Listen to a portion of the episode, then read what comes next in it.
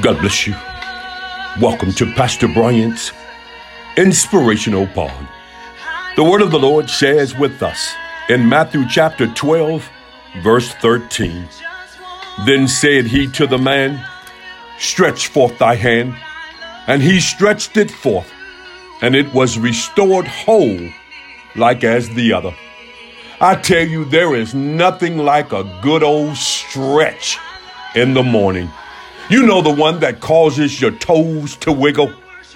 They say that you ought to stretch before and after you work out.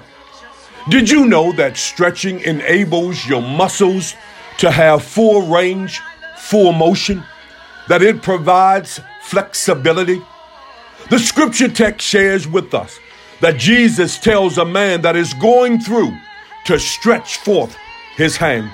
Look, I've come to let you know and to encourage you on today that the very thing that you're dealing with, the very thing that you're going through, the Lord is using it to stretch you. He's causing you to have full range. He's allowing you to have full motion. There is an old saying, we ought to do more stretching and less stressing. Let me encourage you on today that regardless and in spite of what you're going through, the Lord is just simply using it to provide flexibility.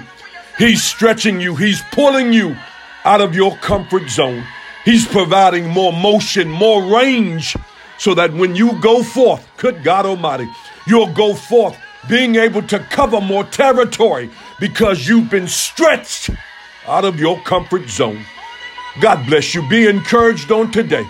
And until next time, I'm in his service.